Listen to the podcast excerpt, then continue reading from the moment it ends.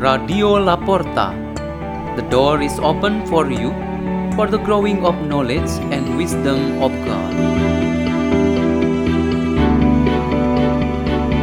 Delivered by Father Peter Tukan, SDB from Salesian Community Labuan Bajo, Diocese of Ruteng, Indonesia.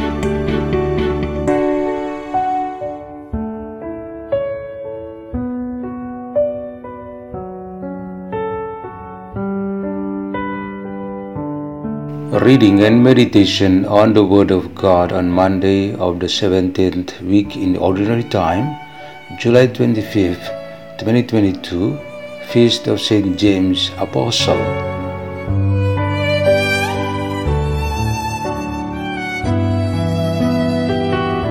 The reading is taken from the Holy Gospel according to Matthew chapter 20, verses 20 to 28. The mother of the sons of Zebedee approached Jesus with her sons and did him homage, wishing to ask him for something. He said to her, What do you wish? She answered him, Command that these two sons of mine sit, one at your right and the other at your left, in your kingdom. Jesus said in reply, You do not know what you are asking. Can you drink the chalice that I am going to drink? They said to him, We can. He replied, My chalice you will indeed drink, but to sit at my right and at my left, this is not mine to give, but is for those for whom it has been prepared by my Father. When the ten heard this, they became indignant at the two brothers. But Jesus summoned them and said, You know that the rulers of the Gentiles lord it over them and the great ones make their authority over them felt. But it shall not be so among you. Rather, whoever wishes to be great among you shall be your servant. Whoever wishes to be first among you shall be your slave. Just so, the Son of Man did not come to be served, but to serve and to give his life as a ransom for many. The Gospel of the Lord.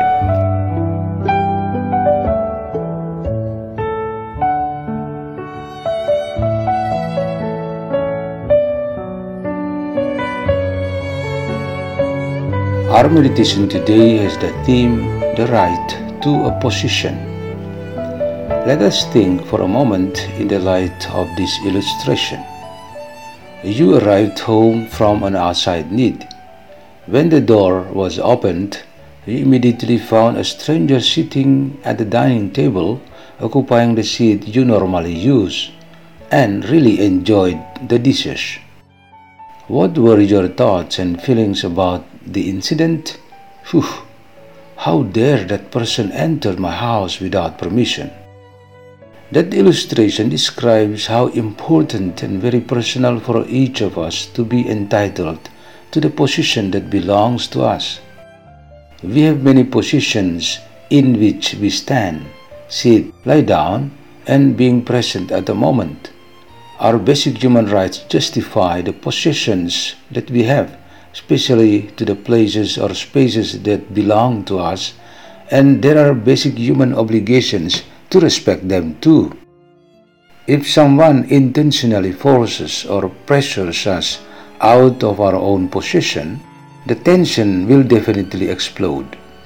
The reactions we usually give to this situation would be a strong and maybe violent refusal.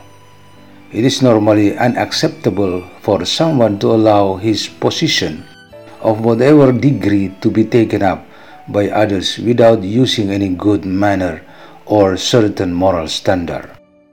We all understand that in this world, in order to have position, there is the right of every person to have it on one side and the availability of such position on the other which is to be the obligation of others to provide and respect it.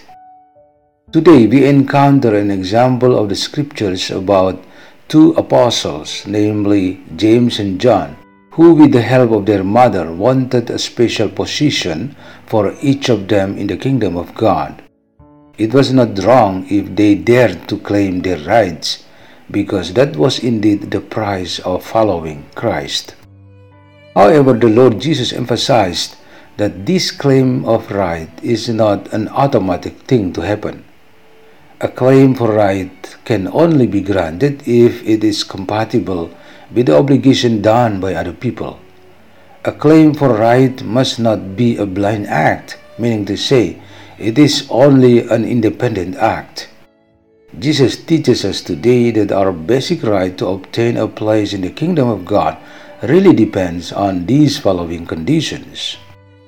We must first carry out our basic obligation, which is to drink the bitter cup which Jesus had already drunk when he was still on earth. It is a way of self denial through a humble life, enduring various hardship and suffering. God the Father, who is pleased with the act of self denial, will provide us with an appropriate position in His kingdom. One of the most concrete ways of self denial is to serve others with selfless love and not demanding to be served. St. Paul, in his second letter to the Corinthians, calls it as the death of our body, which always wants to be prioritized on the basis of lust and desire of the flesh. The death of the body gives life to the spirit of life. Let's pray. In the name of the Father, and of the Son, and of the Holy Spirit, Amen. O Lord, purify our hearts from every desire of the flesh and lust for power. Hail Mary, full of grace, the Lord is with thee. Blessed art thou among women, and blessed the fruit of thy womb, Jesus. Holy Mary, Mother of God, pray for us sinners, now and at the hour of our death. Amen. In the name of the Father, and of the Son, and of the Holy Spirit. Amen. Radio La Porta. The door is open for you.